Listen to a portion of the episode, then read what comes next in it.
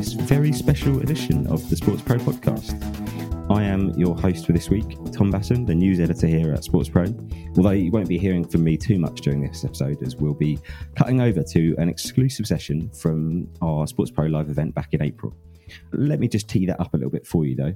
Obviously, this week sees the start of the new Premier League season, and we thought we'd mark that by giving you access to a really, really interesting session from Sports Pro Live, actually. It features uh, Alexandra Willis, the Director of Digital Media and Audience Development at the Premier League. She's in conversation with Deltatre's Pete Burns, and they're talking all about the business of Fantasy Premier League.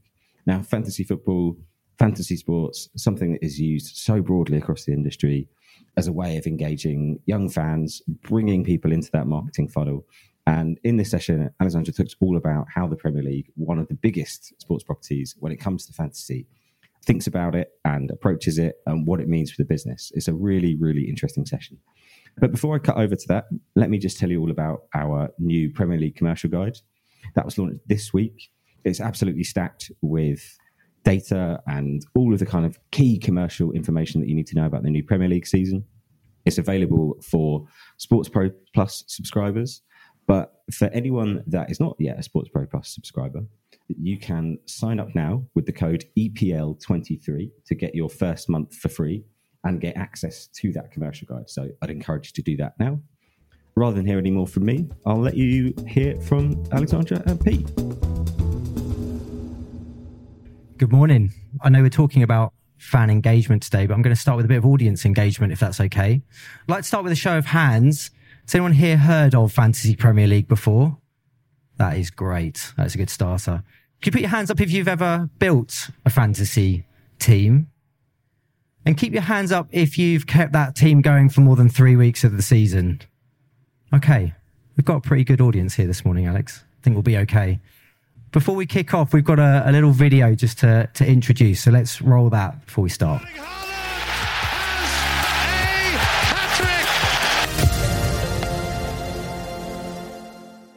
Alex, some incredible numbers on the screen there. I wonder if you could just give everyone a bit of a, a, an introduction to the to the product. Thanks, Pete, and good morning, everyone. Thank you so much for making the time to be here. Hopefully, that video gave you a little bit of an insight into Fantasy Premier League this season. I'm, I'm sure I don't need to tell you, Fantasy Premier League's the, the biggest fantasy football game um, there is in, in the world. It's actually 20 years old this year, uh, and we've got 11.4 million people playing the game. And I can see Chris from our team, who is responsible for a lot of the brilliant work that has been done. What is so lovely about Fantasy Premier League is that it appeals to complete Luddites like me who don't know what they're doing, but also to experts and the ability to meet people based on their level of their fandom and their level of affinity, whether they've been introduced to it by a friend or by a colleague or by their family and that's the thing that we think makes it really powerful is that ability to bring people in for all sorts of different reasons in all sorts of different ways. For those of you that are playing, you might notice that the Fantasy Premier League is as finely poised as the Premier League table at this stage of the season. There's only 18 points between the top three. I wonder if you could just talk to us a little bit about where that audience for the product comes from. Yes, while Premier League is obviously proudly staged here in the UK, the global reach of Fantasy Premier League is, is something that we think is, is really interesting because it demonstrates that point that star players bring people in. So if you think about Egypt and Nigeria, but also the US and the growing love for football in the US and the fandom over there, and then you know all of the other countries that, that you can see on on the screen. And for those statos, I think the uh, the current leader is from Croatia, with others from Azerbaijan and Saudi Arabia in the top three. So a real geographical spread of those fans. I think on your one of your slides just before there, it talks about the depth of fan engagement that this product brings. And we think at, Delta that's a really interesting point, whether you're talking about any particular touch point, fantasy, ticketing, your linear broadcast. I wonder if you could just share a little bit about how the role of the product in fantasy kind of bubbles up into the wider Premier League business strategy? Because I think that's really important, right? Having an engagement product, it has to have a, a responsibility and a role into the, the broader business strategy. Yeah, I mean, it's really easy to get lost in creating a brilliant game. And it is a great game and we can tweak away at it and add all sorts of new features. But fundamentally, what it's designed to represent is the ability for the Premier League to be what, what we believe is a broader marketing and promotional vehicle for the Premier League as a whole and create things that, that, are going to bring new people into the competition. They're going to allow them to develop an uh, affinity that then allows them to go on to do something else. And even though many people in the room maybe don't make it all the way to the end of the season, that's okay because often Fantasy Premier League is the first touch point into engaging with us directly. And people then go on to be immersed in our matchday live experience or watching content, or most importantly, they develop an affinity with a particular club and we're able to direct them and support them in that journey as they develop and broaden their fandom. So it's become one of the most important pillars of our digital media strategy because it is able to do that. And of the 11.4 million people who are playing Fantasy Premier League, 9 million of those people then opted in to hear more about a club. And we're then able to, to sort of demonstrate that level of value back to the business. That's really, really powerful that it has that role as a direct to fan platform. But I imagine it also has a role to support your partners, your stakeholders. You mentioned the clubs there and building that avidity for a particular team. I wonder if you could just talk a bit more about how you work with those shareholders and stakeholders. Yeah, and, and I think one of the other points that I should have mentioned just then, but it leads nicely on, is that what hopefully people feel is part of a community, and that community is so much broader than just having a single route in or a single appreciation for something. And I think that's very symptomatic of who we are as consumers today, that we have the opportunity to engage in so many different things and in so many different ways. And what we're hopefully doing is giving people a place to be part of that community. And what's brilliant is that the community sort of responds not only our official partners that we work with, but the broader media industry and the fact that they now create content around this conversation, this sort of talking point of Fantasy Premier League. But talking specifically about Sky Sports, who, as I'm sure you know, are our partner in, in the UK, one of our media partners in the UK, we started collaborating more proactively with them on Fantasy Premier League this season. So we supply them with feeds from the game that allows them to create custom graphics. They then develop their own set of experts. They create a whole range of programming around the competition, which allows them to do that brilliant thing of bridging the gap between their match build up but it also allows them to talk about the Premier League more holistically than just individual matches. I'm sure everyone is thinking about only one match that's taking place this evening, but there are matches going on all of the time. And to be able to bring that more holistic view is something that they've been appreciative of. And it's something that we really want to try and expand and grow and adapt our approach for different media partners in different territories. And I think that really shows, right, that this is about kind of providing an addition to what your partners bring in particular territories as opposed to competing or conflicting. It's it's additive to the fan experience, right? Yeah, and I think you know there's a lot of debate around who owns the fan, and the answer is well, everybody does. And our role as as a league and as a competition is to support our media partners in maximising the value of their rights. With products such as Fantasy Premier League, being able to create those different methods and mechanics of engagement but also the sort of anticipation that it builds ahead of match weekend, the fact that it then encourages a fan to pay attention to all the matches taking place over the weekend and drive tune in to, to their coverage. Yeah, and I think that's really interesting, right? That the product of fantasy is supporting those wider revenue streams, right? Whether it is tune in for an audience or whether it is, um, I guess that I think the next slide, right, is about how you work with particular clubs and actually then building that avidity into a particular pathway for a team? I mentioned the sort of central, you know, return on investment is our ability to bring people into our ecosystem and then bring them into the club ecosystems. But one of the interesting things, um, and to give a bit of a shout out to Manchester City here, is that they've taken a very similar approach to Sky in that they've not just thought about, you know, fans as, as data records, but they've leveraged the narrative and the content. So, you know, anyone that is prioritizing Manchester City players in their team and I think we all know that you did well if you put Haaland as your captain for the first few weeks of the season. They've got a dedicated Fantasy Premier League show that they produce themselves. They've built their own community. They've tied it into their membership program for their citizens. And you can see some of the other examples of, of the things that we do. And ideally, we would love every club to be able to sort of broaden the appeal of the game and create their own depth of engagement with their own fans around Fantasy Premier League. Absolutely. We, we talk about that balance, right? And you touched on it a moment ago with people like your media partners, but that's a really important element, isn't it? That community within the game itself, but also the broader fan community globally. I wonder if you could just talk a bit more about that, about how that's that's grown and how that works. Yeah, I mean, I think that you know fandom is much more complicated than it was 30 years ago. And I don't know if any of you have read the sort of thesis on fluid fans compared to fixed fans. But when you think about people around you and your ability to pay attention to an NBA team and an NFL team, and you have your Premier League team, and you might have your European team, um, and you also might have your domestic team that you care about, you know, whether you're in the UK or you're in India, and we know that they care a lot about their domestic teams.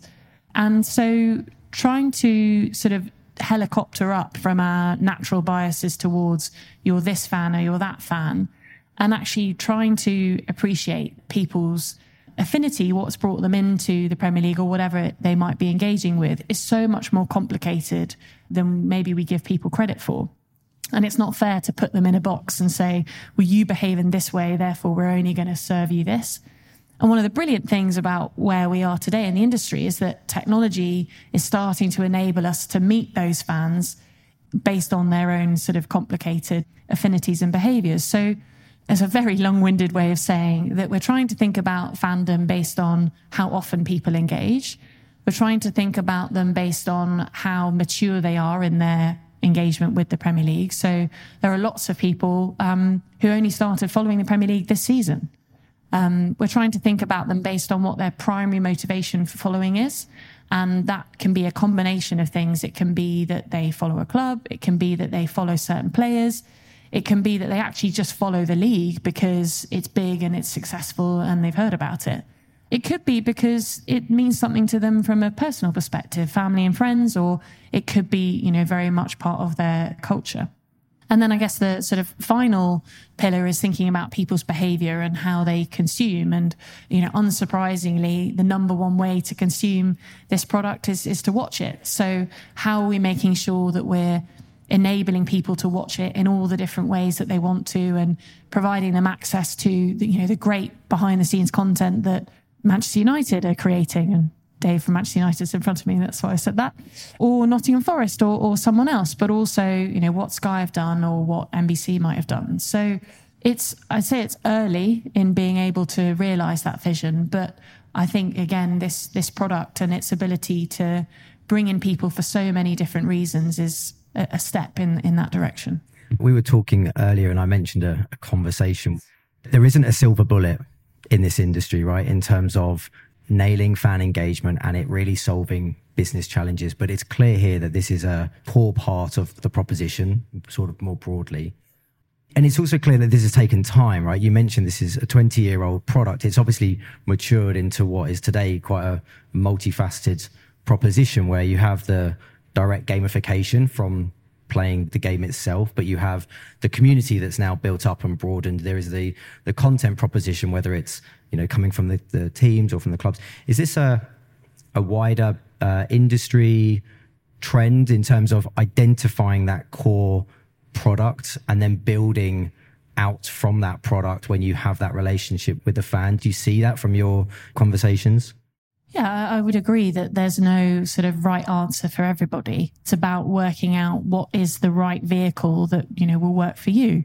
In my former life in tennis, working for a single annual event, we debated having a fantasy product often and we tried it once, as Mick will remember. And the reality is that for a two week event where you've got very limited ability to bring people in and then very limited ability to deliver for them, it just wasn't necessarily going to work. So we had to try different things.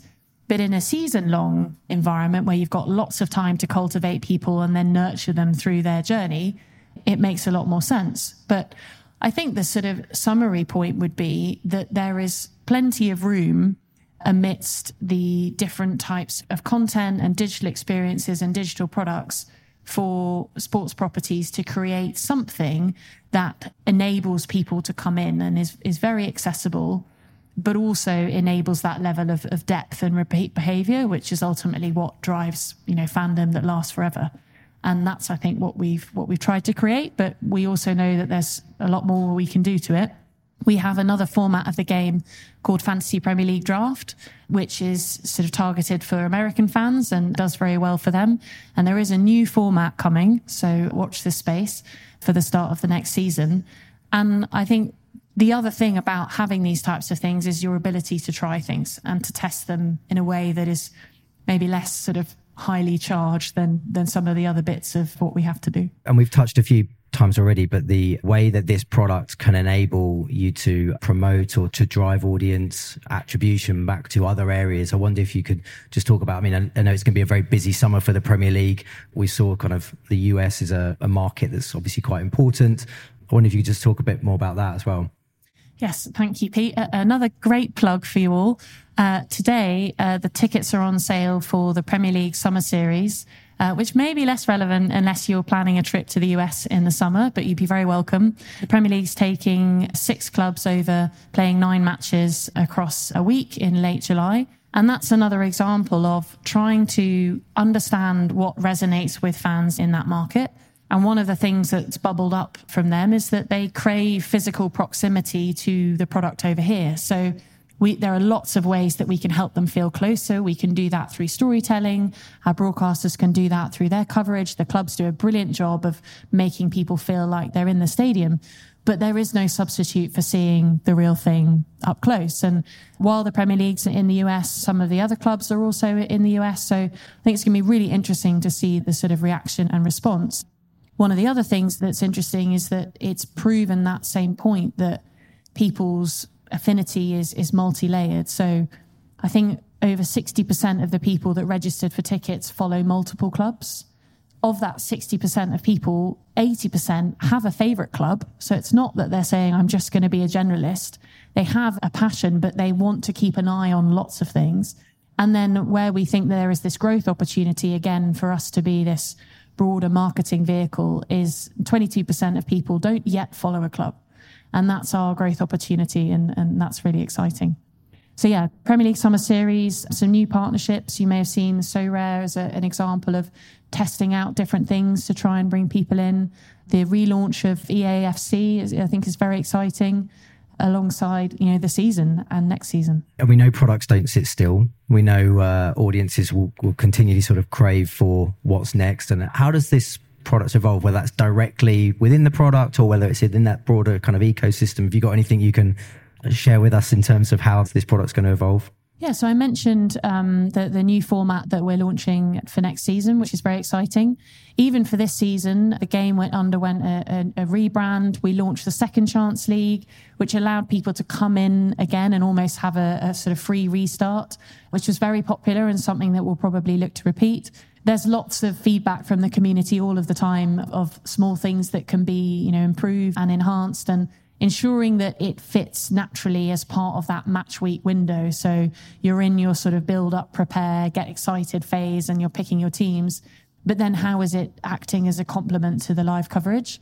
I think is something else uh, to, to be explored. But always lots to do and yeah we're certainly building from a position of strength which is great that's awesome so we've just got a few minutes left so i wonder if we could bring up slido and we can uh, maybe pick off one or two of the questions let's maybe start with the the bottom question do you think it's true that younger fans follow star players rather than teams i don't think the answer is binary i don't think it's entirely true i think star players can play a significant role in bringing somebody in. And certainly some research that we've done in the US and India and China, given the cult of celebrity and the cult of personality that exists in those markets.